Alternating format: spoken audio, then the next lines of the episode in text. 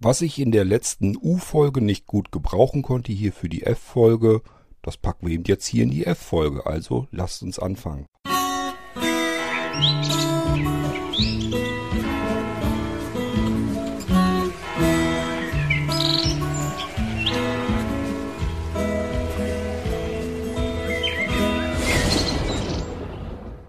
Zunächst mal zu einer E-Mail von Reinhold, die ich bekommen habe. Ähm, dem gefällt mein Sicherungssystem, das Konzept, was ich euch gestern vorgestellt habe, kurz, gefällt ihm soweit ganz gut. Ein paar Fragen hat er noch. Zum einen äh, würde, würde ihn interessieren, wie ich denn die Software absichern möchte, die das Ganze dann managt. Das heißt, die Software, die ständig sichert. Ähm, Reinhold, im Prinzip, die muss eigentlich gar nicht gesichert werden. Zum einen müssen Programme sowieso nicht jetzt irgendwie gesondert geschützt oder gesichert werden, denn die werden von, du denkst ja jetzt an den WannaCry zum Beispiel, an so einen Verschlüsselungstrojaner, ähm, der umgeht die Exe-Dateien und DLLs und sowas alles. Die verschlüsselt der gar nicht. Der will ja nicht, dass dein Computer nicht mehr funktioniert, sondern er möchte ganz gerne nur, dass die Dateien, die dir wertvoll sind, und das sind normalerweise keine Exe-Dateien, sondern irgendwelche JPEGs oder MP3s oder Dokumente und sowas alles. Also alles das, was du geschaffen hast oder irgendwoher teuer kaufen musstest oder so. Das sind ja die Sachen, äh, ja die Dateien, die auf deinem Rechner sind, die werden verschlüsselt und das alles andere lässt solch einen Verschlüsselungstrojaner eigentlich im Allgemeinen in Ruhe. Da geht er gar nicht bei, also so Ex und DLLs. Denn zum einen, er will ja möglichst schnell verschlüsseln, dass du ihm nicht ins Gehege kommen kannst, dass du eben nicht merkst, oh, hier ist irgendwas faul, schnell Computer ausschalten und dann sind die Daten noch sicher, weil, sie, weil er noch gar nicht dazu gekommen ist, die zu verschlüsseln. Und deswegen spezialisiert er sich auf spezielle Dateitypen. Und das sind eben Bilder, Dokumente, Audiokram und so weiter. Und das sind die Sachen, da geht er dabei und verschlüsselt die so schnell wie er irgendwie kann. Und sobald er damit so halbwegs durch ist, äh, kriegst du dann auch schon irgendwann die Meldung, was du zu tun hast, damit er diese Dateien wieder entschlüsseln kann. Ähm, das heißt, eine Exe-Datei oder so würde den überhaupt nicht interessieren. Das ist also nicht so, dass er den kompletten Computer verschlüsselt. Das Betriebssystem als solches würde erstmal noch gehen. Es geht dabei eigentlich mehr um die Dateien. So, äh, man muss aber trotzdem natürlich das komplette System dann platt machen, wenn man so ein Ding drauf hat, denn man weiß ja nicht, wo hat er sich jetzt überall reingesetzt, wo hängt das Aas jetzt überall drinne. Äh, denn es bringt ja nichts, dass man jetzt beispielsweise die Dateien frische wieder draufpackt und kümmert sich um die ganze Geschichte nicht weiter, sagt sich, ja gut, Exe-Dateien, das System läuft noch. Ähm, ich gehe da mal mit dem Virenscanner drüber, vielleicht rutscht er drüber und kriegt ihn sogar irgendwie noch zu fassen. Aber dann packt man die sauberen Dateien wieder drauf, wenn man sie denn gesichert hat und äh, nach kurzer Zeit würde das Spiel gleich wieder losgehen, weil irgendwo garantiert äh, der Verschlüsselungstrojaner noch irgendwo ruht, lauert und dann wieder neu aktiv wird. Also so äh, kann man eigentlich nicht vorgehen. Man muss dann wirklich sagen, Computer komplett platt machen und dann wieder von vorne äh, anfangen. Ähm, in dem Fall muss man sogar hoffen, dass sich solch ein Ding bisher sind die noch relativ doof eigentlich sogar, diese ganzen äh, Schädlinge. Denn ich warte noch auf die Zeit, wo die Teile sich wirklich im Flash-ROM, äh, zum Beispiel in der Firmware einer Festplatte oder einer SSD einnisten und von dort aus agieren, wo sie von äh, einer Neuinstallation gar nicht betroffen werden würden. Und dann kann man noch nicht mal mehr den Rechner neu installieren und dann einfach äh, wieder von vorn beginnen. Dann würde das Ding sich in irgendeinem Winkel und Loch des Rechners dann auch noch aufhalten und von dort aus wieder neu äh, zuschlagen und loslegen. Bisher war das bis zumindest meines Wissens nach noch nicht der Fall. Es gibt zwar tatsächlich schon Schadcode, der sich in, in einer Firmware dranhängt und äh, somit auch auf einer SSD oder ähm, im UEFI sich breit machen kann. Ähm, aber das sind alles so ganz geringe Ausnahmen. Die haben sich bisher noch nicht in den Massenmarkt äh, reingeschlagen. Das heißt, äh, dieses, was wir jetzt haben, dass mehrere hundert, hunderttausend oder sogar Millionen Rechner lahmgelegt werden, und der Schadcode, der dafür verantwortlich ist, sich dann zusätzlich noch im UEFI-BIOS oder in einer SSD-Firmware äh, breit gemacht hat. Den Fall hatten wir bisher noch nicht. Aber ich sage ja immer, es ist nur eine Frage der Zeit. Irgendwann wird so, selbst solch, solche, solch ein Mist auf uns zukommen und dann haben wir erst ein richtiges Problem, denn dann können die Leute noch nicht mal selber sich eben ein System neu einrichten und dann ist das wieder in Ordnung, sondern dann haben sie das Zeug äh, den Schadcode sogar im Prinzip in der Hardware mit drinne. Und dann geht's erst richtig los. Aber bis dahin ist noch hoffentlich ein langer weiter Weg und da brauchen wir uns jetzt noch gar keinen Kopf drum zu machen. Jedenfalls diese Echse, die bräuchte man nicht mal unbedingt schützen gesondert, denn wenn du auf dem Computer erst merkst, dass da irgendwas faul ist, dass da äh, der Schadcode ist und der meldet sich eigentlich relativ schnell, der will ja Geld haben. Ähm, in dem Moment brauchst du das sowieso nicht mehr. Dann sollst du ja gar keine Sicherung mehr machen. Das heißt, es ist Quatsch, dass du ein Programm, mit, der du, mit dem du eine Sicherung machst, dass du das gesondert schützen willst, denn das soll ja nur die Sicherung machen und die Sicherung sollst du eigentlich nur dann machen, wenn du weißt, das Ding ist safe, das ist gesichert. Also äh, dein System ist im Moment nicht von einem Schädling betroffen, zumindest offensichtlich nicht. Und äh, dann kannst du die Sicherung machen. Und wenn das System betroffen ist, dann meldet sich dieser Schadcode sehr schnell. Du kommst ja auch sofort dahinter, dass plötzlich Dateien verschlüsselt sind, dass sie nicht mehr zu öffnen sind. Ähm, der rauscht da so schnell durch, so schnell kannst du gar nicht gucken. Und äh, von daher ist das kein großes Problem. Das merkst du sofort, wenn das Ding einmal durch ist. Und dann brauchst du von dem System ja auch keine Sicherung mehr zu machen. Somit brauchst du auch das Sicherungsprogramm nicht mehr zu schützen. Und die Herstellung, die Wiederherstellung, das machst du ja sowieso ganz einfach. Du hast ja dann die Festplatten abgetrennt, solltest sie dann natürlich auch nicht mehr einschalten, weil dann kann der Trojaner natürlich auch da wieder drauf und dann äh, auf deinen Sicherungen äh, weiter sein Spielchen treiben. Ähm, die Wiederherstellung musst du dann anders machen.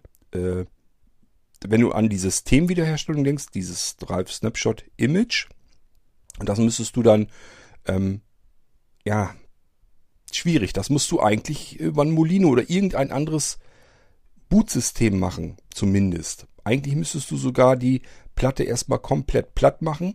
Am besten mit einer CD starten das System, dann die Festplatte platt machen. Äh, weil da ist ja immer noch der Trojaner dann drauf. Und solange der da drauf ist und ähm, das System gestartet ist, würde ich die Backup-Platten ja gar nicht mehr dazuschalten. Das heißt, so lange kannst du das System nicht wiederherstellen. Das geht nicht. Ähm, also so wie du dir das vielleicht vorstellst, kannst du es vergessen. Wenn du jetzt sagst, okay, ich habe jetzt den Schadcode drinne, macht ja nichts, habe ja eine Backup-Platte, da da ist ja ein Image drauf, brauche ich bloß zurückspielen. So, dann schaltest du die Backup-Platte zu, willst das System zurückspielen. In dem Moment ist der Schadcode ja schon auf dem Laufwerk drauf, auf dem Backup-Laufwerk. Das kannst du vergessen, so kannst du nicht arbeiten. Du müsstest also dann eigentlich mit einer, am besten mit einer Molino-CD halt, ne, mit Boot-CD vom Molino das System starten, von dort aus die komplette Festplatte, die interne, die eingebaute, platt machen, wirklich formatieren. Ich persönlich würde es sogar Low-Level formatieren, aber das muss man natürlich wissen, wie sowas funktioniert. Das heißt, dass diese Festplatte im Fabrikzustand wieder ist. Aber es würde auch so gehen, wenn man die Partitionen alle löscht und dann eine neue anlegt und die durchformatiert, dann ist das auch weg, dann ist das auch platt. So, wenn man das hat, Molino CD ist ja noch drin, ist eigentlich gar nicht weiter tragisch, dann erst, äh, wenn die Platte komplett platt ist, da ist wirklich nichts mehr drauf, dann würde ich den Rechner sogar noch einmal wieder ausschalten, fünf Sekunden warten, wieder einschalten, nochmal von der Molino CD starten und erst dann würde ich überhaupt auf die Idee kommen, die Backup-Platte, wo das letzte Backup drauf ist, hinzuzuschalten. Erst dann würde ich mich um die Wiederherstellung des Systems kümmern, denn erst dann kann ich sicher sein, dass der äh, Trojaner im Hintergrund nicht mehr am Ackern ist. So, und dann kannst du das System mit Drive Snapshot oder mit den Tools, die ich zur Verfügung stelle, wieder zu, äh, wiederherstellen. Und äh, ja, dann kannst du im Idealfall, wenn, wenn alles richtig gelaufen ist, kannst du dann äh, das System eben wiederherstellen und davon booten und dann kannst du wieder arbeiten.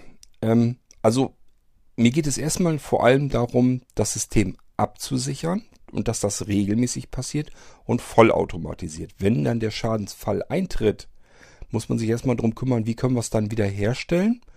Ähm, das ist aber gar nicht mehr so schlimm dann. Äh, wichtig ist nur, dass man die Sicherung erstmal überhaupt hat, denn sonst braucht man sich gar keinen Kopf drum zu machen, wie stelle ich jetzt mein System wieder her. Äh, dann habe ich sowieso kein Image und dann hat sich das eh erledigt. Also erstmal ging es mir jetzt darum, ein System bereitzustellen, mit dem ich das komplette System sichern kann und die Backup-Geschichten dann vom System abtrennen kann. Das ist das, äh, worum es mir erstmal gegangen ist. So, dann meintest du noch, dass äh, du das so kennst, dass die Tower-Systeme vorne ja diese Kunststoffblenden noch haben, wo man meistens ein Laufwerk noch einbauen kann und so weiter. Ähm, und du meintest, vielleicht könnte man da ja den Schalter anbringen. Ja, ja, das kann man natürlich.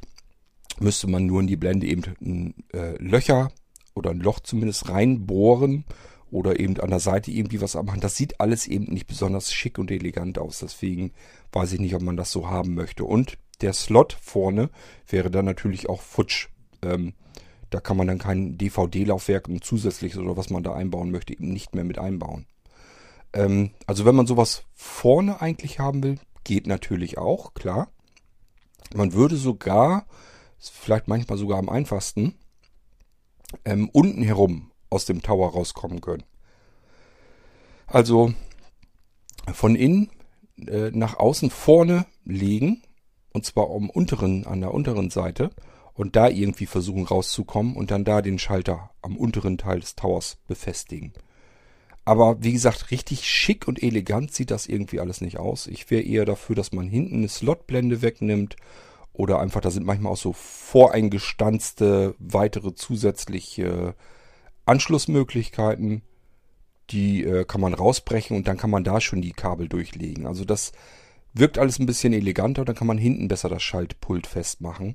Oder wenn einen die paar Kabel hinten hinter sowieso nicht stören, kann man das Schaltpult natürlich auch nach, nach oben holen und dann hinten oben auf dem Tower festmachen. Äh, das wäre dann eben auch ein bisschen eleganter. Aber du hast natürlich recht, vorne würde auch gehen. Sieht halt alles bloß nicht so wahnsinnig schick aus. Man sieht immer die Kabel, die da von diesem Schaltpult weggehen. Das geht halt nicht anders. Okay, ich glaube, das waren deine Fragen dazu. Und äh, dann nehmen wir uns dann mal die nächste E-Mail vor.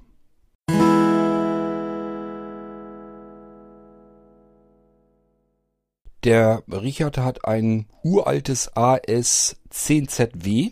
Das ist ein Netbook, ein 10 Zoll Netbook aus All Systems Zeiten noch. Also bevor wir das rübergeholt haben zu Blinzeln.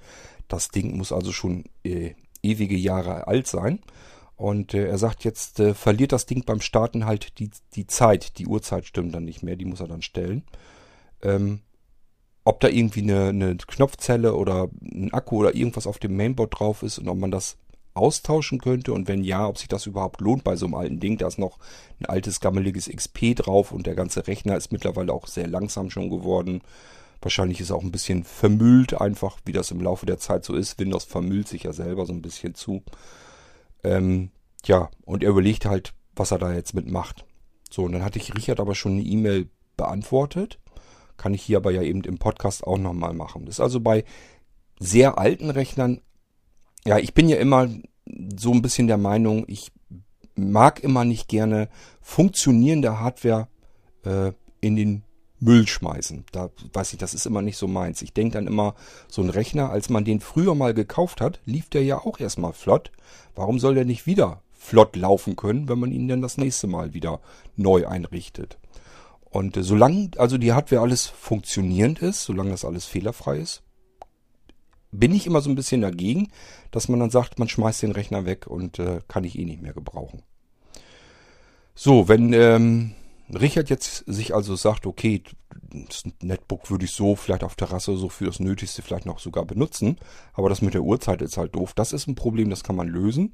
Hatte ich ihm schon gesagt, er soll erstmal ausprobieren, ob die Zeitpunkt-Exe, ist ein Programm von mir, ob die Zeitpunkt-Exe, ob die über noch vielleicht funktioniert. Die müsste Richard eigentlich auch schon haben, denn das Programm ist Asbach uralt und das habe ich früher schon mit auf die Rechner gepackt. Das ist unter anderem genau für diesen Einsatzzweck nämlich gedacht. Wenn irgendwann mal die, die Batterie auf dem Mainboard kaputt ist, also irgendwann sind die natürlich mal fertig mit der Welt, Batterien halten nicht ewig und nach einer bestimmten Zeit ist die einfach platt. Und dann müsste man die eigentlich austauschen. Das heißt, beim Netbooks nicht ganz so elegant, muss man alles aufschrauben und äh, diese Knopfzelle dann eben auswechseln auf dem Mainboard. So, und dann habe ich aber gesagt, Mensch, bei so einem alten Ding Klar, möchte er natürlich eigentlich gar nicht mehr großartig Geld reinstecken. Äh, lohnt sich vielleicht nicht mehr bei dem Ding. So richtig Spaß hat man damit nicht mehr. Und dann habe ich gesagt, nimmst du einfach die Zeitpunkt-Exe. Die findet man immer auf dem Datenlaufwerk unter Software. Ähm, ja, dort auf Empfehlungen und dann Tools und dann einfach nach unten durchgehen, weil das alphabetisch sortiert ist. Zeitpunkt-Exe müsste da drin eigentlich ganz unten sein. Und die einfach mal, die ist in einem Verzeichnis drinne, Zeit und da drin ist eine Zeitpunkt-Exe.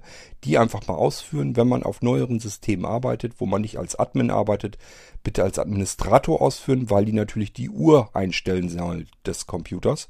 Und äh, das darf nicht jedes Programm mal eben einfach so, äh, sondern das sollte man schon möglichst mit Admin-Rechten machen. So, und wenn sich die Uhr daraufhin stellt, das heißt, nach drei, vier Sekunden oder so merkt man, aha, Uhrzeit stimmt wieder, Datum stimmt wieder. Dann funktioniert ja diese Zeitpunkt-Exe tatsächlich immer noch. Ich habe sie ewig nicht ausprobiert. Und äh, dann kann man sich die in den Autostart tun. Bei XP ist das ja ziemlich einfach, recht simpel.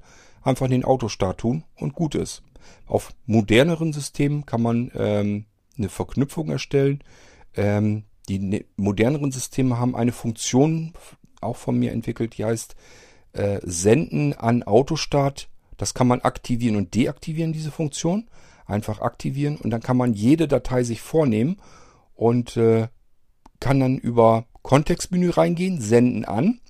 Das ist oben der erste Eintrag, äh, automatisch mit Windows starten. Also dass man quasi dieses, diese Datei in den Autostart verknüpft.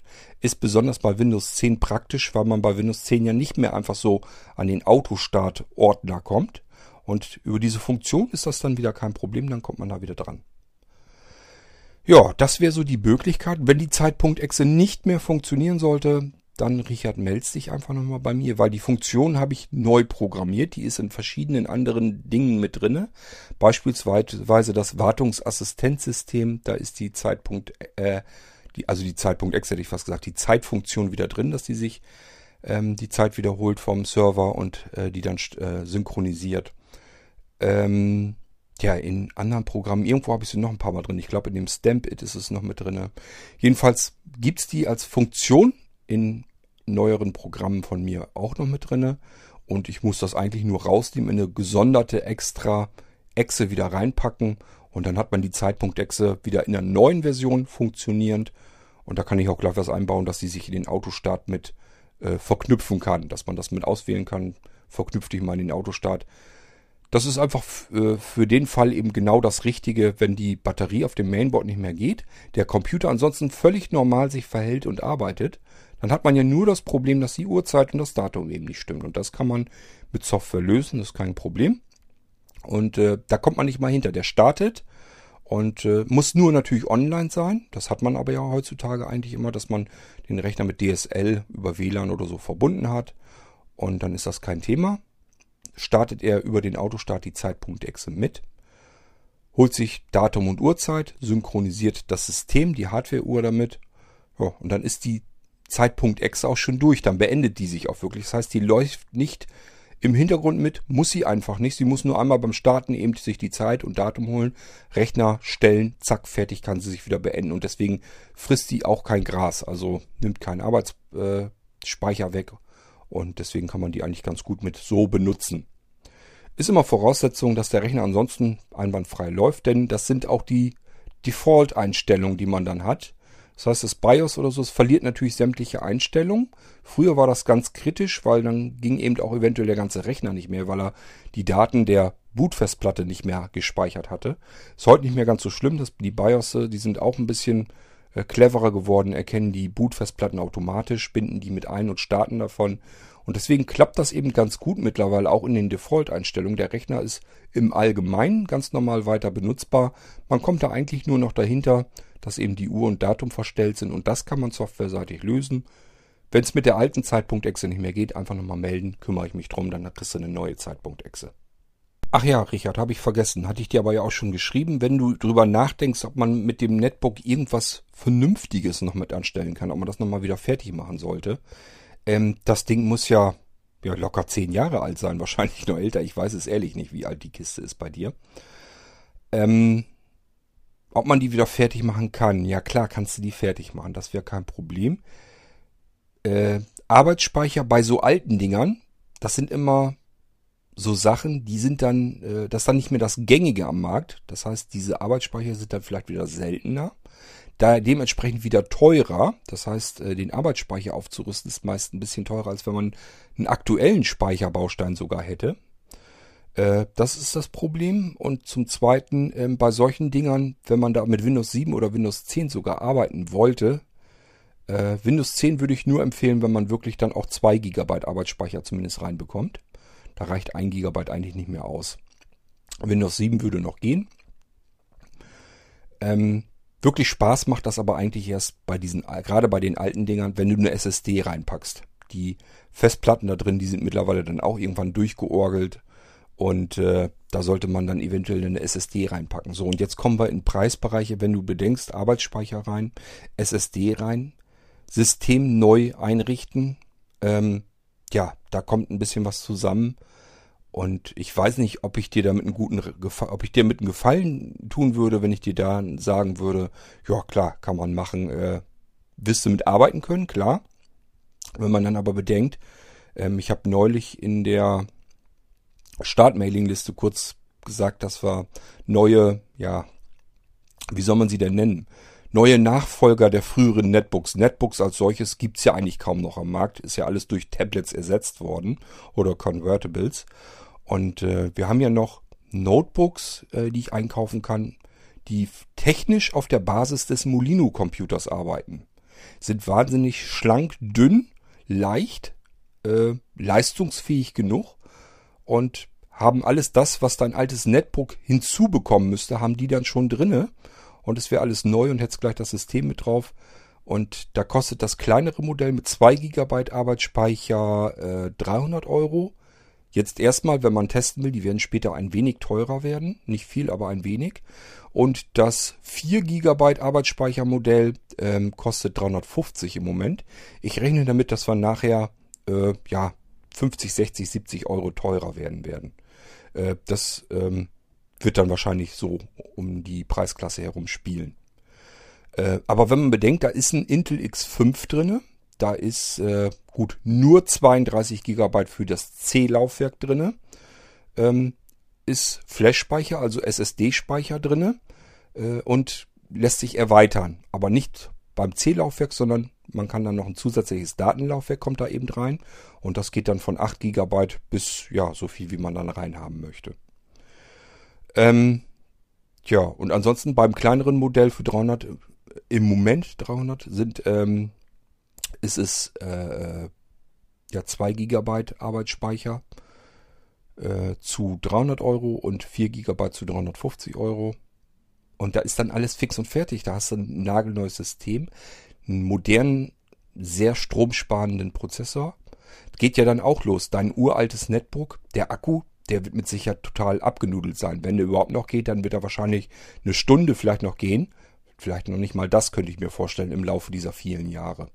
Je nachdem, wie du mit dem Akku umgegangen bist. Aber wenn der zehn Jahre raus hat, äh, dann ist da eigentlich nichts mehr mit los. Vielleicht geht er auch gar nicht mehr. Könnte ich mir gut vorstellen. So, dann musst du, also eigentlich, wenn du es vernünftig als Netbook wieder benutzen willst, musst du auch noch einen Akku wieder dazu kaufen. Auch wieder reinsetzen, kostet auch wieder Geld kannst auch nicht das billigste Scheißding nehmen. Viele denken dann ja, Akku kriegst doch für 30 Euro, wo ist das Problem? Ja, äh, das sind genau die Akkus, die immer gerne, wo man dann in den Medien mitbekommt, dass die Dinger einfach in Flammen aufgehen, wenn man sie auflädt. Also ich weiß nicht, ob man sowas unbedingt empfehlen sollte. Das heißt, man sollte also schon zusehen, dass man einen halbwegs gescheiten Akku nimmt. Und dann kostet der eben nicht 20, 30 Euro. Dann kostet der eben auch mal wieder 60, 70 oder 80 Euro. So, und wenn man das dann alles zusammenrechnet, ob sich das lohnt, in so ein altes Ding reinzustecken, ähm, auch wenn ich normalerweise so drauf bin, dass ich sage, es ist immer ätzend, ein Gerät, das noch funktioniert, wegzuwerfen. Aber ich tue dir, glaube ich, keinen Gefallen damit, wenn ich sage, ja, steck mal noch 200, 300 Euro rein. Wenn du für 300, 350 Euro einen nagelneuen Rechner kriegst, mit viel mehr Leistung, äh, mit Garantie voll drauf, mit dem moderneren Betriebssystem schon fertig drauf installiert, brauchst du eben gar nichts mehr zu kümmern. Ähm, Flash-Speicher alles drinne. Also ich glaube nicht. Ich denke mal, das macht dann echt keinen Sinn mehr. Kannst eigentlich also wirklich nur noch zusehen, XP. Vielleicht hast du noch, würde ich dir empfehlen, du hast bestimmt noch ein Image, als du diesen Rechner mal bekommen hast, als der ausgeliefert wurde. Und ich möchte mit dir wetten, als du den bekommen hast damals, lief der deutlich schneller als jetzt über all die vielen Jahre. Also was du tun könntest, wäre dieses Image dir mal wieder rauszunehmen, das Auslieferungsimage. Wenn du nichts dran verändert hast, dann müsste das ja noch auf dem Datenlaufwerk vorhanden sein und äh, stellst das System damit mal wieder her, dass du eben den Auslieferungszustand hast. Dann läuft dieser Rechner schon mal wieder normal flott, so wie du ihn damals eben auch bekommen hast. Und dann schnappst du diese Zeitpunkt Exe, spielst du zurück, auch die letzten ganzen kompletten Updates, die du bei Windows XP so hast, alle wieder drauf installieren. Und dann kannst du zumindest unter Windows XP dieses Notebook, das Netbook, normal wieder benutzen, in einer angenehmen, vernünftigen Geschwindigkeit und kannst damit arbeiten ohne dass du jetzt irgendwie Geld in die Hand genommen hast. Und wenn du sagst, okay, ich würde aber ganz gerne draußen auf der Terrasse, dann muss man vielleicht mal den sauren Apfel beißen und tatsächlich nochmal einen Akku dazu kaufen. Aber das wäre es dann aber auch gewesen. Vielleicht hast du aber auch auf der Terrasse einfach mal äh, eine Steckdose und kannst ihn da eben dran hängen. Ist dann die billigste Geschichte. Also ich würde mir da überlegen, äh, wenn du den irgendwie weiter benutzen kannst, wäre natürlich am schönsten. Ist immer doof, wenn man funktionierende Hardware wegschmeißen soll. Äh, aber ob man da jetzt großartig Geld reinstecken sollte, das würde ich mal sagen, wird sich bei dem Ding vermutlich eher nicht äh, lohnen.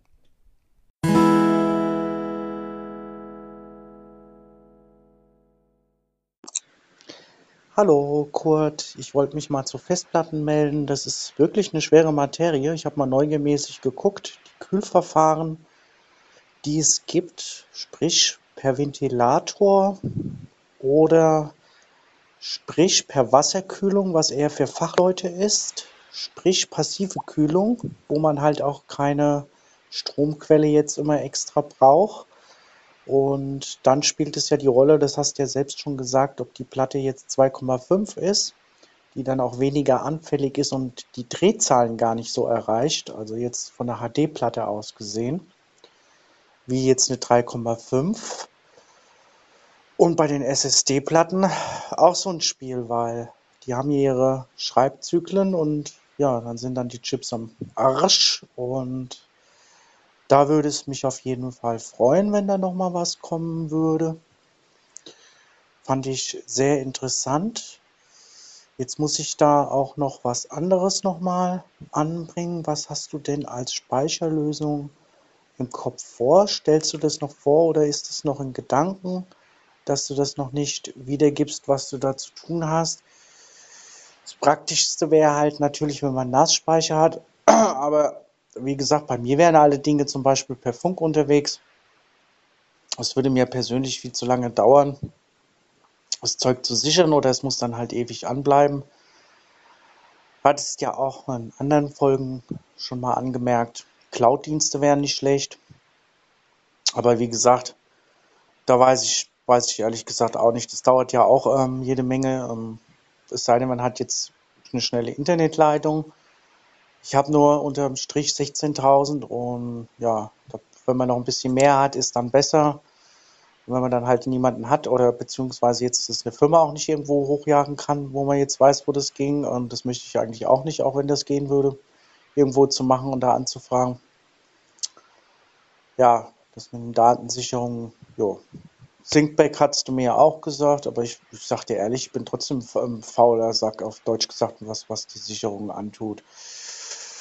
Sprich, ich mache das jetzt zwar auf die zweite eingebaute Festplatte jetzt von Noxus Gerät, aber sonst kümmere ich mich eigentlich gar nicht drum. Ne? Das ist das Problem. Ich habe hier genug Festplatten rumliegen. Ja, ist dann halt immer die Frage, ob man nicht, du sagst halt, man kann eine Sicherung machen, aber wenn das eine Datei Geschichte dann nicht ist und die Partition oder irgend so ein Kram dann ist, ob man wirklich nicht den Scheiß, ich habe hier genug Festplatten rumliegt, ähm, mal klont und, und, und ähm, alle halbe Jahre das mal tut, was man dann halt dann auch wieder öfter machen muss. Sprich, wenn man die dann einfach auswechselt, die Festplatte, weil wenn man dann, also bei mir wären es ja dann, sage ich mal, zwei Systeme, beim Tablet wäre es nicht so schlimm, aber da ist es dann halt wenn da halt der Abschuss kommt, kommt er richtig. Also beim Notebook habe ich dir ja gesagt, bei dem MSI, da kann man Arbeitsspeicher und Festplatte rausmachen. Das ist da drin, wo die, wo der Akku rein und rauskommt. Da kann man halt ein paar, zwei, ich glaube zwei Schrauben sind es, tust du aufschrauben, dann kannst du die Festplatte rausziehen und neue reinmachen. Das ginge mit einer ISO, beziehungsweise könnte ich mir dann auch das zuschicken lassen äh, per Treiber oder so und das dann auch noch installieren. Aber wie gesagt, beim Tiplip, wenn das fertig ist, ist es fertig. Das, das Pressspaner ist verschweißt, wenn es am Arsch ist, ist es am Arsch. Beim Noxon habe ich halt noch, ähm, ja, da komme ich halt leichter ran, wenn dann ähm, habe ich halt noch eine Festplatte drin. Ach, wie gesagt, schwer. Du merkst, ich bin wieder am Schwimmen, aber Sicherheit ähm, wäre ganz lieb, wenn da auch nochmal was kommt. Und bei den Festplatten ist es wirklich sau, sau, sau schwer. Ja, Mit Kühlung ist halt dann immer das Problem. Also ich sage jetzt, die Ventilatorgeschichte muss ich nochmal zurückkommen. Oder die Wasser per äh, Wasserkühlung zu machen, was nur für Fachleute ist eigentlich, weil das muss kontrolliert werden. Und die andere Geschichte, das kostet halt laufend Strom. Also mir ist eine passive Geschichte lieber. Ich habe ich hab auch gelesen, dass der Nachteil sein soll, weiß ich jetzt nicht, ob das so ist, aber das stand oft da, dass die, ähm, das Gehäuse ein bisschen größer ist, damit die Wärme dann austreten kann. Ich weiß jetzt auch nicht, ob es an den Materialien nur liegt, weil die passive Geschichte ist halt die einfachste, die man hat. Ich rechne mal mit einer Festplatte mit sieben Jahren. Danach ist die fertig und ich glaube, im großen Rechenzentrum, da schmeißen sie schon nach zwei Jahren raus. Da haben die ja auch mehrere Platten drin, ehe die das dann machen. Okay, da habe ich jetzt hin und her nochmal geschwommen, was auch nicht viel nützt. Das mit dem Trojaner, muss ich dir auch nochmal sagen, war ganz toll, dass du dazu mal was erzählt hast. Ja, Frage ist, was ich dazu nochmal habe, wenn man jetzt die Sachen verschlüsselt hätte, also man verschlüsselt sein Backup zum Beispiel, ob der Trojaner das dann überhaupt verschlüsseln hätte können oder so, oder wenn es per Passwort geschützt ist, ob der da einfach reingekommen wäre. Wenn das jetzt zum Beispiel, ich bringe ein Beispiel, eine Festplatte ist, die extern oder angeschlossen ist, über ein Passwort nochmal separat geschützt ist über ein Programm, ob er da überhaupt drankommt, um die zu verschlüsseln. Weil dann müsste ja, sage ich mal, wenn ich jetzt so ein Programmierer wäre von so einer bösen Geschichte, dann ähm, würde das ja nur funktionieren, wenn ich irgendwo zum Beispiel das Passwort abgreifen könnte. Also müsste das Passwort extern liegen oder sogar an der Hardware gebunden sein. Zum Beispiel gibt es ja auch ich weiß nicht, da bin ich ein bisschen am Schwimmen, diese USB-Sticks, wo du ähm, das Passwort eigentlich da drauf hast und kannst erst, wenn du diesen USB-Stick steckst oder auch eine SSD-Karte, wo du es halt drauf hast oder eine, könnte auch auf einer Festplatte sein, wenn die eingestoppelt wird, die dann erst das Passwort in sich hat und das damit entschlüsseln kann. Das kann man dann ohne die Hardware gar nicht machen. Wäre dann extern, das wäre eine Lösung. Vielleicht schlägt dir sowas vor, weil das wäre gut, wenn du dafür ein Programm hättest. Weil ich nicht weiß, es gibt sowas auf dem Markt, aber die meisten Sachen, naja, die haben immer so die Gefahr, ähm, dass das dann auch irgendwie wieder gesichert werden muss. Und ich weiß auch nicht, ob man es auf zwei Komponenten machen könnte, dass du sagst, ich habe das Passwort auf dem Stick, auf dem Stick, um eine Festplatte per Passwort zu verschlüsseln. Oder halt ein Wechselmedium, nennen wir es einfach so, ist ja egal, was es ist, ob es eine Speicherkarte ist, dass man das auf beiden dann ähm, separat dann sichern kann, dass du sagst, wenn der USB-Stick mit dem Passwort verreckt, kannst du den noch nehmen. Und dann muss es halt noch den dritten Weg geben. Was ist, wenn beide Dinge verrecken? Also ähm, in den Jordan gehen. Man kann ja, ähm, Murphys Gesetz weiß man ja nie, das weißt ja. Und dann ist beides am Arsch. Egal, da habe ich jetzt wieder ein bisschen hergeschwammt. Aber ich hoffe, du verzeihst mir das und ja, Fragen am Fließband, hast ja gesagt. okay, ich wünsche dir was. Tschö. Halt, halt, halt. Du denkst viel zu kompliziert. Zunächst mal, wenn du dein Backup verschlüsselst, dann bleiben das erstmal Dateien. Und wenn der Verschlüsselungstrojaner sagt, ja, schöne Backup-Dateien, hat er verschlüsselt, ist mir ehrlich gesagt egal, ich verschlüssel die jetzt einfach nochmal, dann nützen dir deine verschlüsselten Backups reinweg überhaupt nichts, denn wenn du die wieder aufschließen möchtest, wirst du feststellen, geht gar nicht, weil ist ja nochmal verschlüsselt. Das heißt, deine, das Stückchen Software, was die aufschließen will, die Backups, kann die nicht aufschließen, weil es die Dateien gar nicht kennt. Das ist ja wieder, äh, muss dir vorstellen, die ganzen Bits und Bytes in dieser Datei sind alle nochmal wieder durcheinander geworfen und schon funktioniert das Ganze wieder nicht. Also kannst du vergessen, der Trojaner, dem ist das Schnurzpiepe, was er da für Dateien hat. Äh, das muss kein JPEG sein, das kann auch eine Image-Datei sein. Und wenn du diese Image-Datei selber verschlüsselt hast, dann verschlüsselt er eben die verschlüsselte Datei. Äh, dann hat er aber, er hat die Schale draußen herum äh, verschlüsselt. Da kommst du da nicht dran. Stell dir das so vor, als hättest du einen Koffer und sagst, da ist jetzt was ganz Wichtiges drin, sind meine Sicherungen alle drin und diesen Koffer verschließt du. Hast du zum Beispiel, kennst ja diese Klappdinger mit den Zahlenschlössern, hast du deinen eigenen Zahlencode dran, linke Seite, rechte Seite. So, sagst, das ist jetzt sicher, da kommt keiner mehr dran. Was tut dieser Trojaner? Nimmt deinen kompletten Koffer, den du so verschlüsselt hast, steckt den in seinen eigenen Koffer, klappt den Koffer zu und verschließt ihn nochmal. So, jetzt komm mal an deinen Koffer ran. Verstehst du das Prinzip?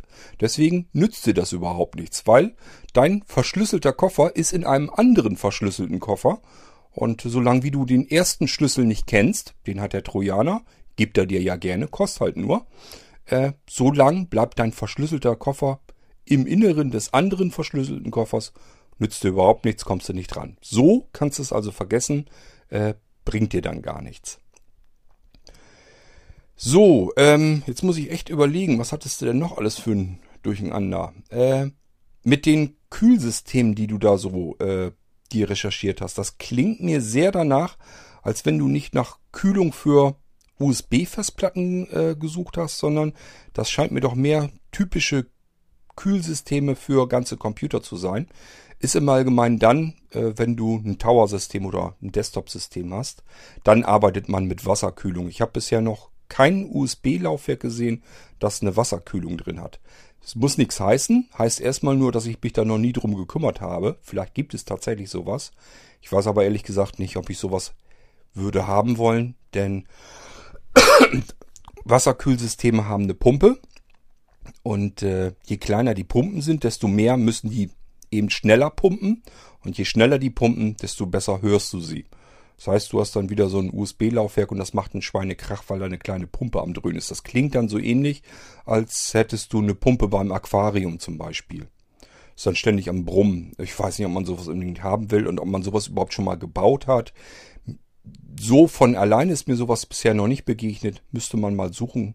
Können mir vorstellen, es gibt ja fast nichts, was es nicht gibt. Irgendwo wird es wahrscheinlich einen Hersteller gegeben haben, der gesagt hat, ich baue jetzt mal eine Wasserkühlung in ein USB-Gehäuse und pack da eine Festplatte rein.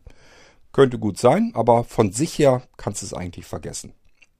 So, was du also hast, hattest, sind scheinbar eher so Kühlsysteme für Computer, für PCs und dann auch nicht für deinen kleinen Nano zum Beispiel oder für den Molino-Computer oder für irgendwas anderes, auch nicht fürs Notebook, sondern das sind eben Kühlsysteme, die du selber ähm, einbauen kannst. Dafür brauchst du Platz im Gehäuse und das sind dann eben die etwas größeren Desktop-Gehäuse und äh, ja, Tower-Systeme natürlich vor allem geht da mehr um Gaming-Geschichten. Ähm, ich sag mal gerne so Spieler oder sowas, die übertakten ja ständig. Und übertakten, das ist immer so typischer Fall für eine gute Wasserkühlung. Ich habe hier eine ganze Zeit lang auch äh, ganz viele Wasserkühlsysteme eingebaut in die Rechner. Ähm, das habe ich aber eigentlich mehr gemacht zur Geräuschreduktion. War also so, dass die Leute Computer bestellt haben früher und äh, damals waren die Lüfter einfach noch lauter. Das, sämtliche Lüfter im Netzteil und die Lüfter auf den Prozessoren. Diese Silencer, äh, Kühlsysteme, Luftsysteme, Luftkühlsysteme, die waren eben damals noch nicht so silence. Und äh, deswegen hat man als Alternative, habe ich dann gesagt, okay, Wasserkühlsysteme sind viel, viel leiser, die hörst du kaum noch. Ähm, wenn du deinen Rechner unbedingt sehr leise haben willst, nimm ein Wasserkühlsystem und dann ist gut. Und dann habe ich natürlich wartungsfreie Wasserkühlsysteme genommen. Ist also nicht so, dass man sich wirklich immer drum kümmern muss. Da gibt es zwei verschiedene Ausführungen. Einmal die, wo man sich drum kümmern muss, wo man schauen muss, ist genug Wasser auf dem äh, Kühlkreislauf drauf. Ähm, da musste man das nachfüllen. Und es gibt aber auch genauso gut komplett wartungsfreie Kühlsysteme. Da kann nirgendwo Wasser raus, nicht verdunsten und nichts. Und deswegen braucht man sich da überhaupt nicht mehr drum zu kümmern. Ähm, man muss aber nicht denken, dass Wasserkühlsysteme generell überhaupt gar keinen Lüfter haben. Die haben normalerweise einen sehr großen Radio Radiator an der Hinterwand des Towers dann. Und da gehen die Kühlrippen mit dem Wasser einmal durch. Denn irgendwie musst du die Wärme, die in dem Wasser drinne ist, an die Luft übertragen bekommen. So, und das kannst du einmal machen, indem du möglichst viel äh, Schlange sozusagen äh, nach draußen laufen lässt, in die Luft hinein. Das ist dann wirklich so eine Wand mit einem Kühlkörper, der im Prinzip nur, wo das Wasser hin und her drin läuft, bis es unten wieder in den Kreislauf wieder zurückgeht.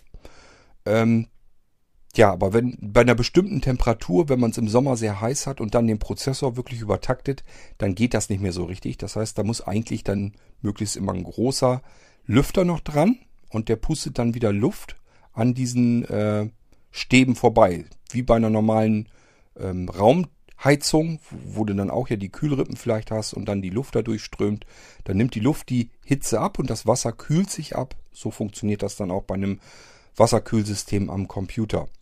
So, und dann sagst du, ja, wenn ich da aber einen Lüfter habe, dann habe ich ja auch keinen Vorteil, dann ist ja auch wieder laut.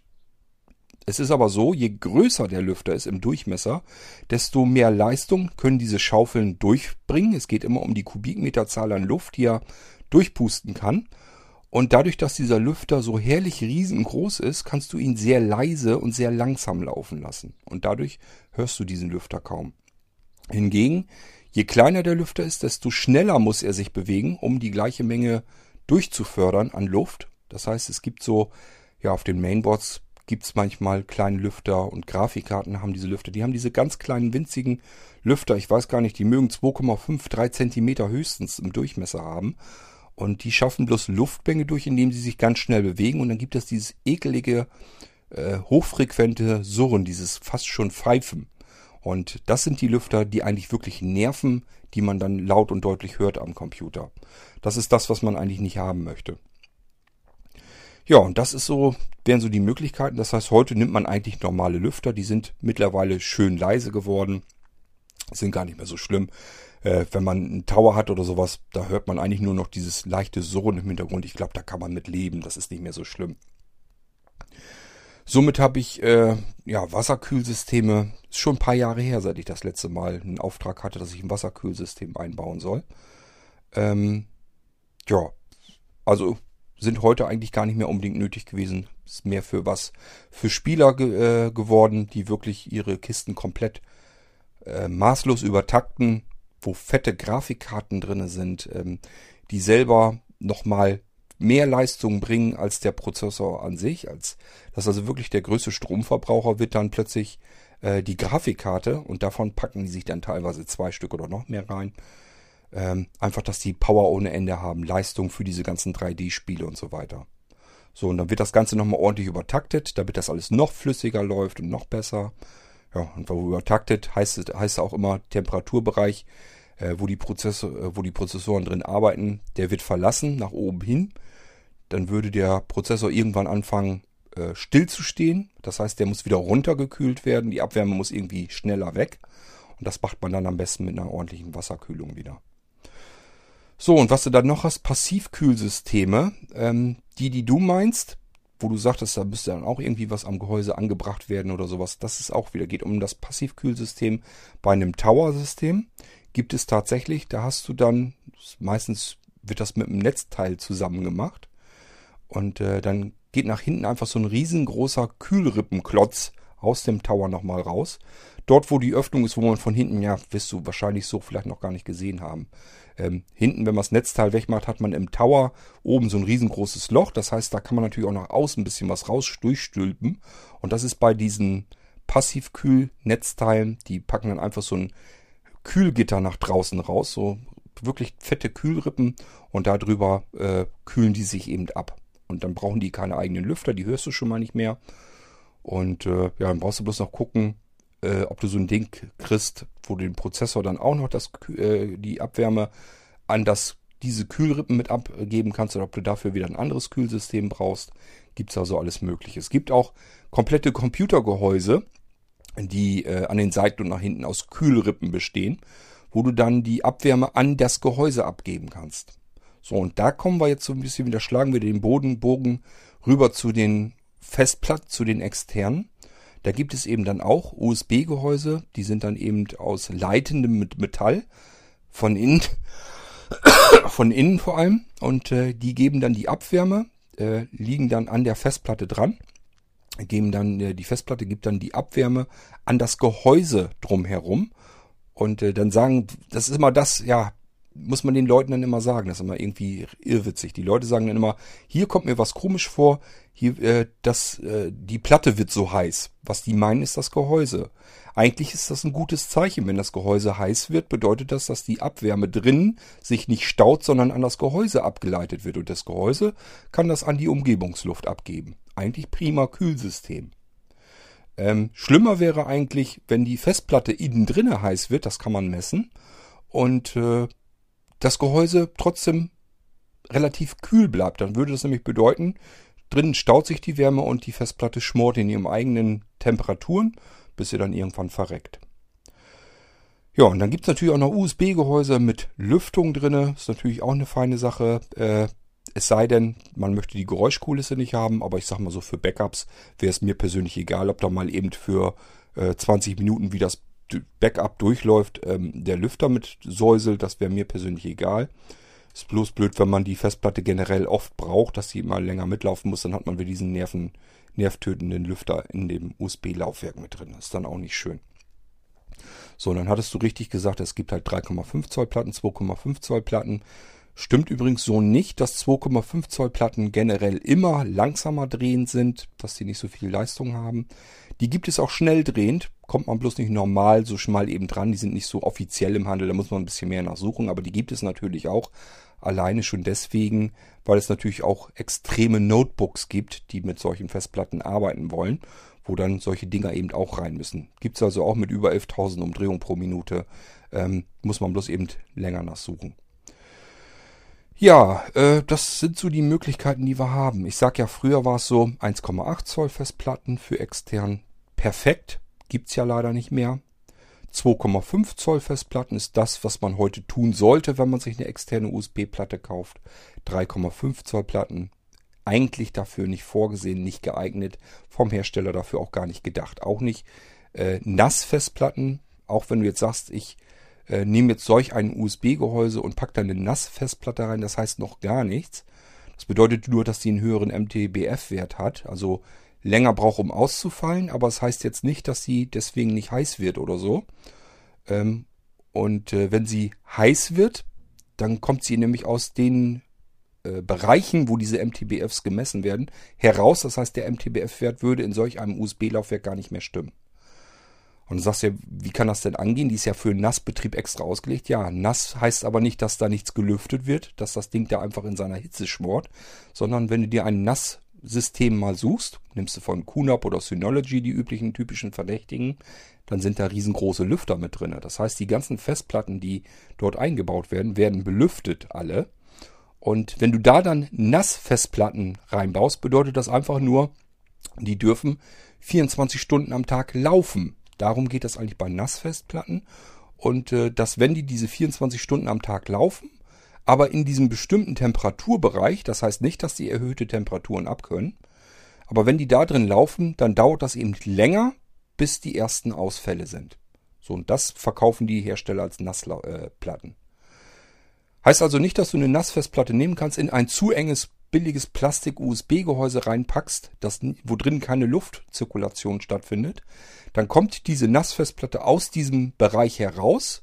Die MTBF-Werte, die ausgegeben werden, stimmen überhaupt nicht mehr. Also, und zwar drastisch nicht mehr. Ist jetzt nicht nur, dass die Werte sich ein bisschen verkleinern, sondern die verkleinern sich ganz drastisch, weil die Festplatte überhaupt nicht mehr so betrieben wird, wie sie vom Hersteller vorgesehen wird. Die könntest du jetzt zwar 24 Stunden betreiben, aber sie läuft viel zu heiß in diesem Gehäuse, weil es nicht belüftet wird, weil die Luft nicht abtransportiert wird von der Festplatte.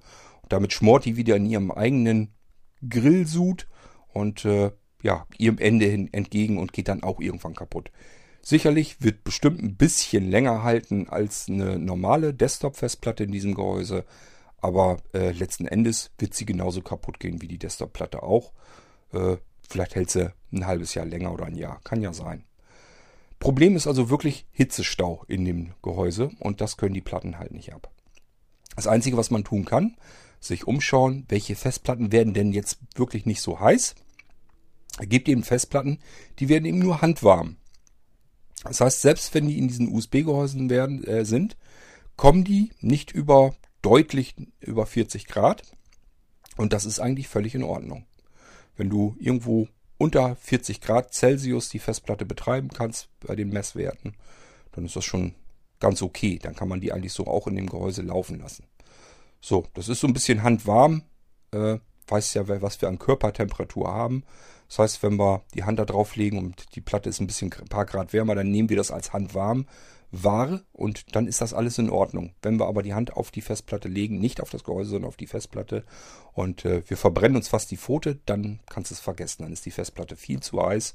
Wenn du das Gehäuse wieder zumachst, dann staut sich diese Hitze und dann geht die halt irgendwann kaputt. Das ist dann einfach so. Wenn du jetzt fragst, was ich denn für dieses Sicherungssystem äh, benutzen möchte, Ähm, ich sag ja, es wird einmal eine kleine Variante geben, wo man eigentlich nur dieses Schaltpult sieht. Da sind dann Flash-Speicher drinne. Ähm, ja, funktioniert. Ist kein Problem. Kann man als USB 2.0 eigentlich kriegen. Ich bin noch mal überlegen, ob ich das überhaupt mit anbiete, weil ja, kann man zwar machen, ist halt ein bisschen langsamer dann. Gibt's aber auch als USB 3.0 und dann ist das kein Problem mehr. Muss man halt die Flash-Speicher USB 3.0 nehmen, fähig. Und äh, dann eben äh, das Schaltpult auch, dass das mit USB 3.0 angeschlossen werden kann und dann geht das recht flott. Das ist dann äh, kein Problem. Und das ist vor allen Dingen sehr schön klein und kompakt. Kann man auch prima am Nano gebrauchen, da mal eben festmachen und zack, fertig. Einziger Nachteil ist, diese Flash-Speicher, habe ich ja schon bei Bärbel in der letzten U-Folge erklärt, die sind so daumennagelgroß, sehr hohe Speicherdichte und sehr hohe Speicherdichte bedeutet, das Ding heizt sich auf beim Betrieb.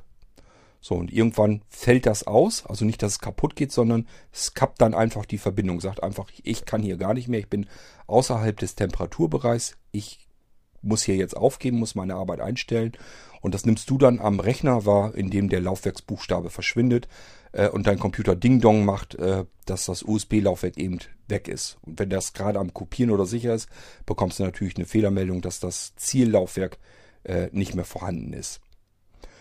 Ja, das sind also die Möglichkeiten, dass man da vier Flash-Speicher nimmt. Und äh, hatte ich schon gesagt, kann man aus 32 GB, 64 GB und 128 GB Flash-Speichern bestücken. Klar, würden auch noch 16er und 8er gehen, wäre natürlich auch noch billiger.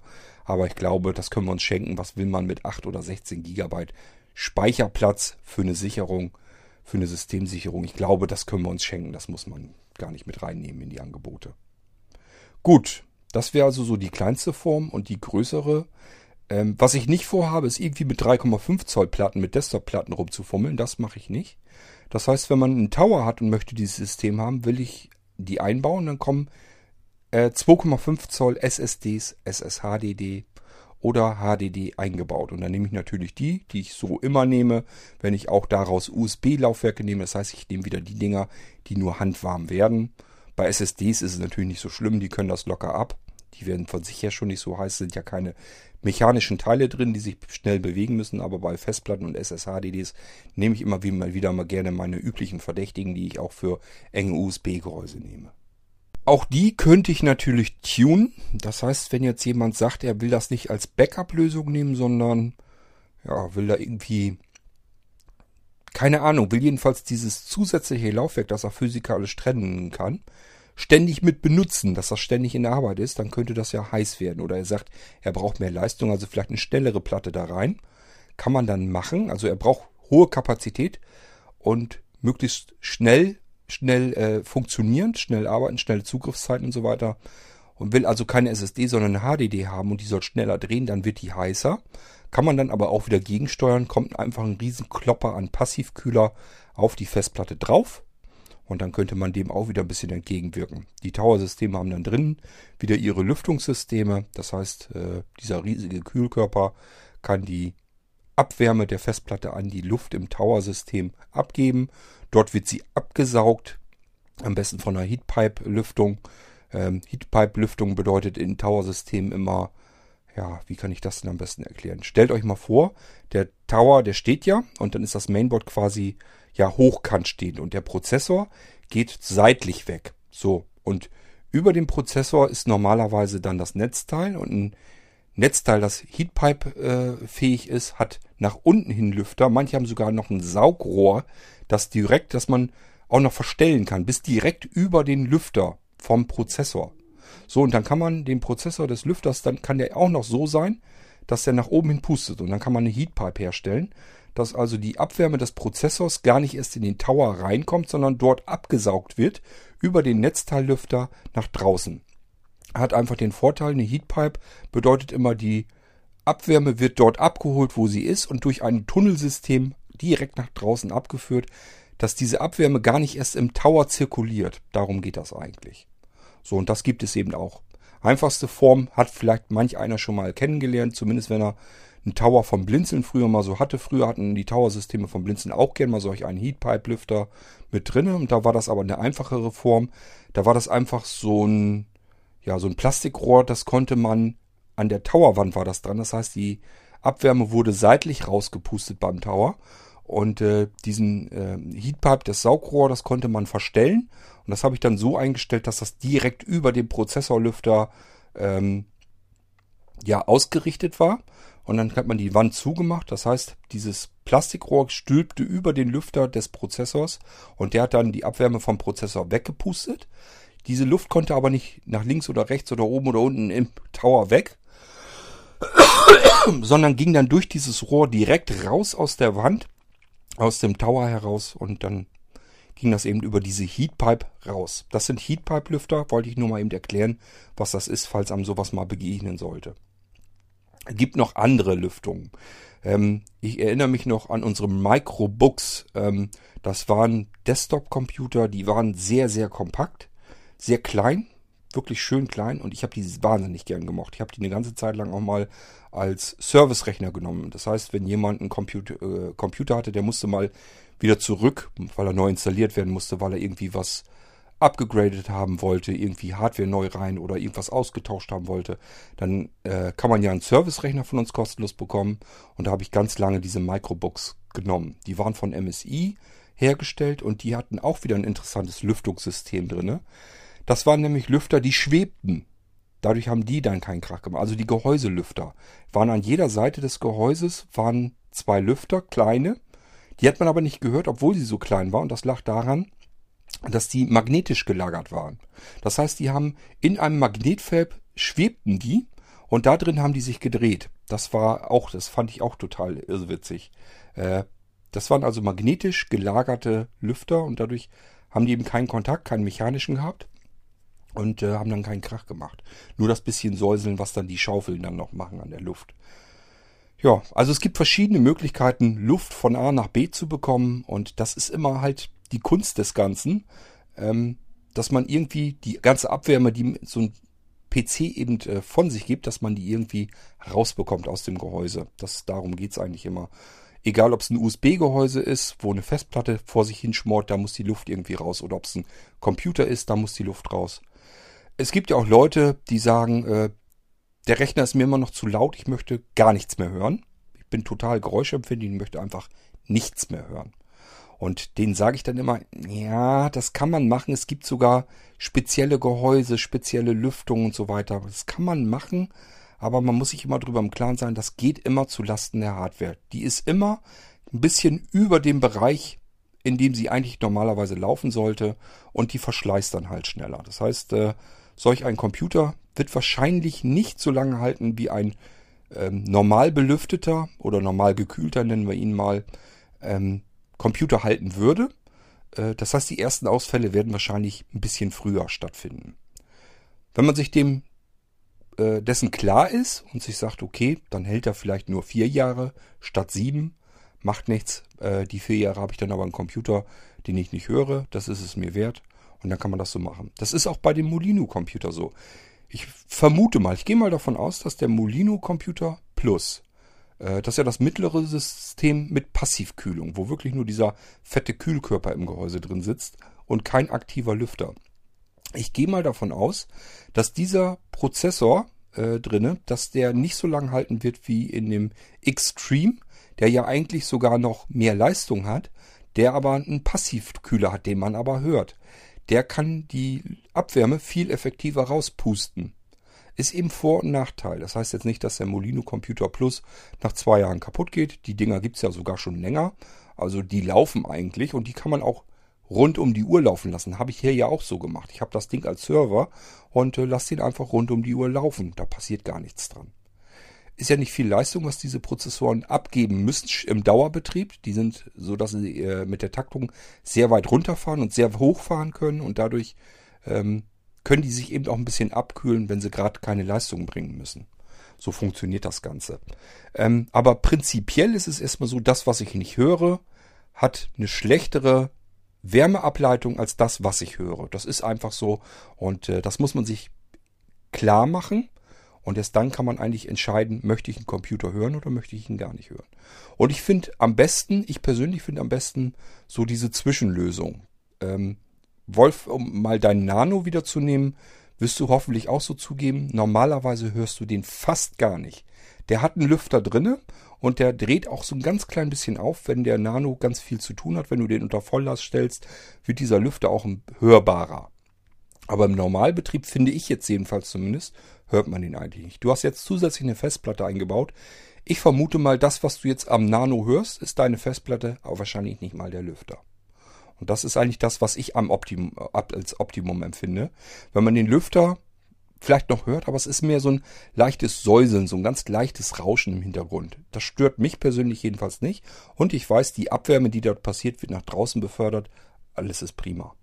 Das ist ein Computer, der kann trotzdem alt werden und äh, muss mich nicht davor fürchten, dass der da irgendwie vor sich hin brütet und dann irgendwann kaputt ist, sondern der wird eben vernünftig entlüftet, aber so, dass er nicht nervt von den Lüftern her. Und ich versuche das bei den Tower-Systemen natürlich auch zu haben.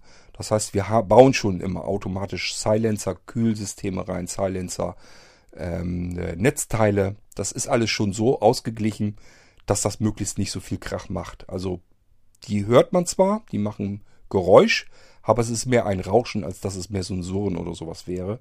Und ich finde, das kann man eigentlich ganz gut so ertragen. War früher nicht so einfach. Früher war es schwieriger. Da hatten wir nicht so schöne Kühlsysteme, die so schön leise waren. Das ist, hat sich in den letzten wenigen Jahren wirklich viel getan. Wer also vor sechs, sieben, acht Jahren oder so mal einen PC gekauft hat, ein Tower-System, der war, im Normalfall war der lauter. Es sei denn, man hat ganz teure Silencer-Systeme noch extra dazugenommen und eingebaut oder eine Wasserkühlung. Damit konnte man das leiser bekommen. Aber ansonsten waren die Dinger früher durchschnittlich deutlich lauter, als sie heute im Normalfall sind. Heute kann man einfach einen Computer kaufen, stellt sich den hin und sagt sich, ja, schön, angenehm leise.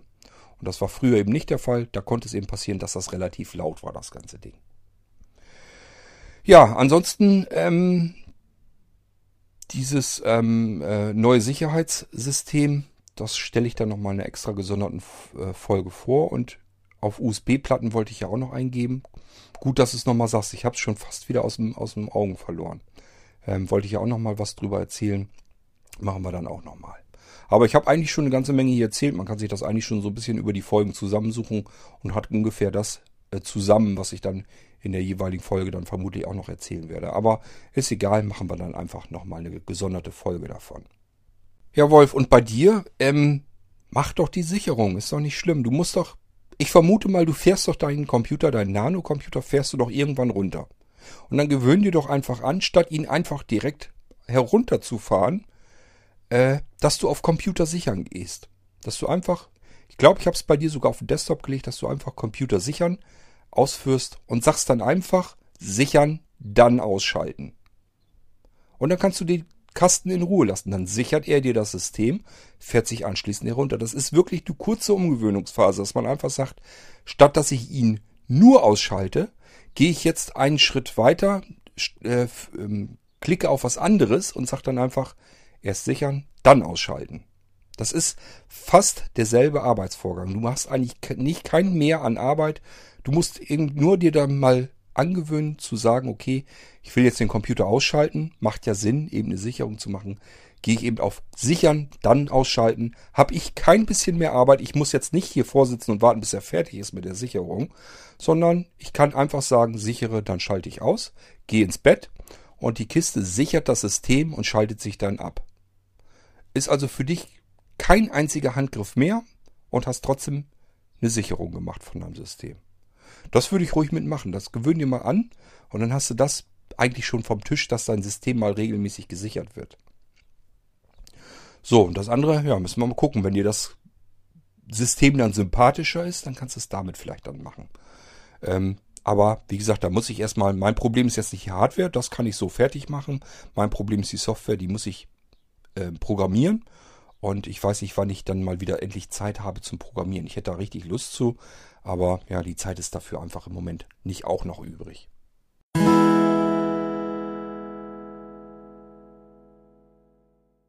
Und damit haben wir die F-Folge auch schon wieder weg vom Tisch. Und ich würde mal sagen, ja, äh, gehabt euch wohl. Macht euch einen schönen Feierabend, äh, je nachdem, wann ihr das Ding hier hört. Und ich würde mal sagen, wir hören uns dann bald wieder in der nächsten Folge. Und ich sage, wie so oft, Tschüss, bis dahin, macht's gut. Euer Korthagen.